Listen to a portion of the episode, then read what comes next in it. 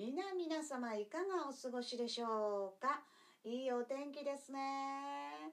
この辺りでは新1年生小学校1年生になられた皆さんの入学式が行われております。おめでとうございます。そして進級された皆様もおめでとうございます。新社会人の皆様大学生の皆様高校生の皆様そして今から始まんねんっていう皆様もおめでとうございます。桜の花がとても綺麗に咲いてますね。今年はずっと桜の花が咲いてる時期というのが長く見られているような気がします。素敵ですね。お花を見て綺麗やなって思う気持ちっていうのは本当に大切なひとときでございますね。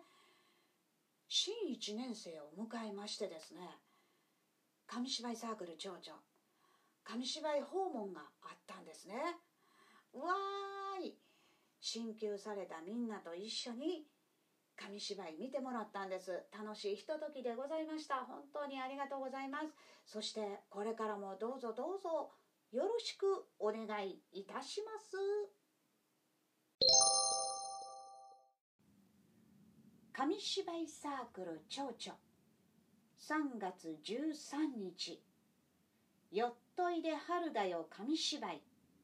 みんなでつないだ40年。40周年記念イベントを開催することができました。宝塚市文化芸術創造支援事業。宝塚市文化財団さんの協力のもと YouTube 生ライブ配信をすることができました。本当にありがとうございます。このコロナ禍の中無事開催することができて本当に嬉しく思っております。皆様の協力の中ここまでやってこれたんだなぁと思っております。感謝しかありません。紙芝居サークル蝶々 YouTube ご検索の上アーカイブ残っておりますのでぜひ見てください。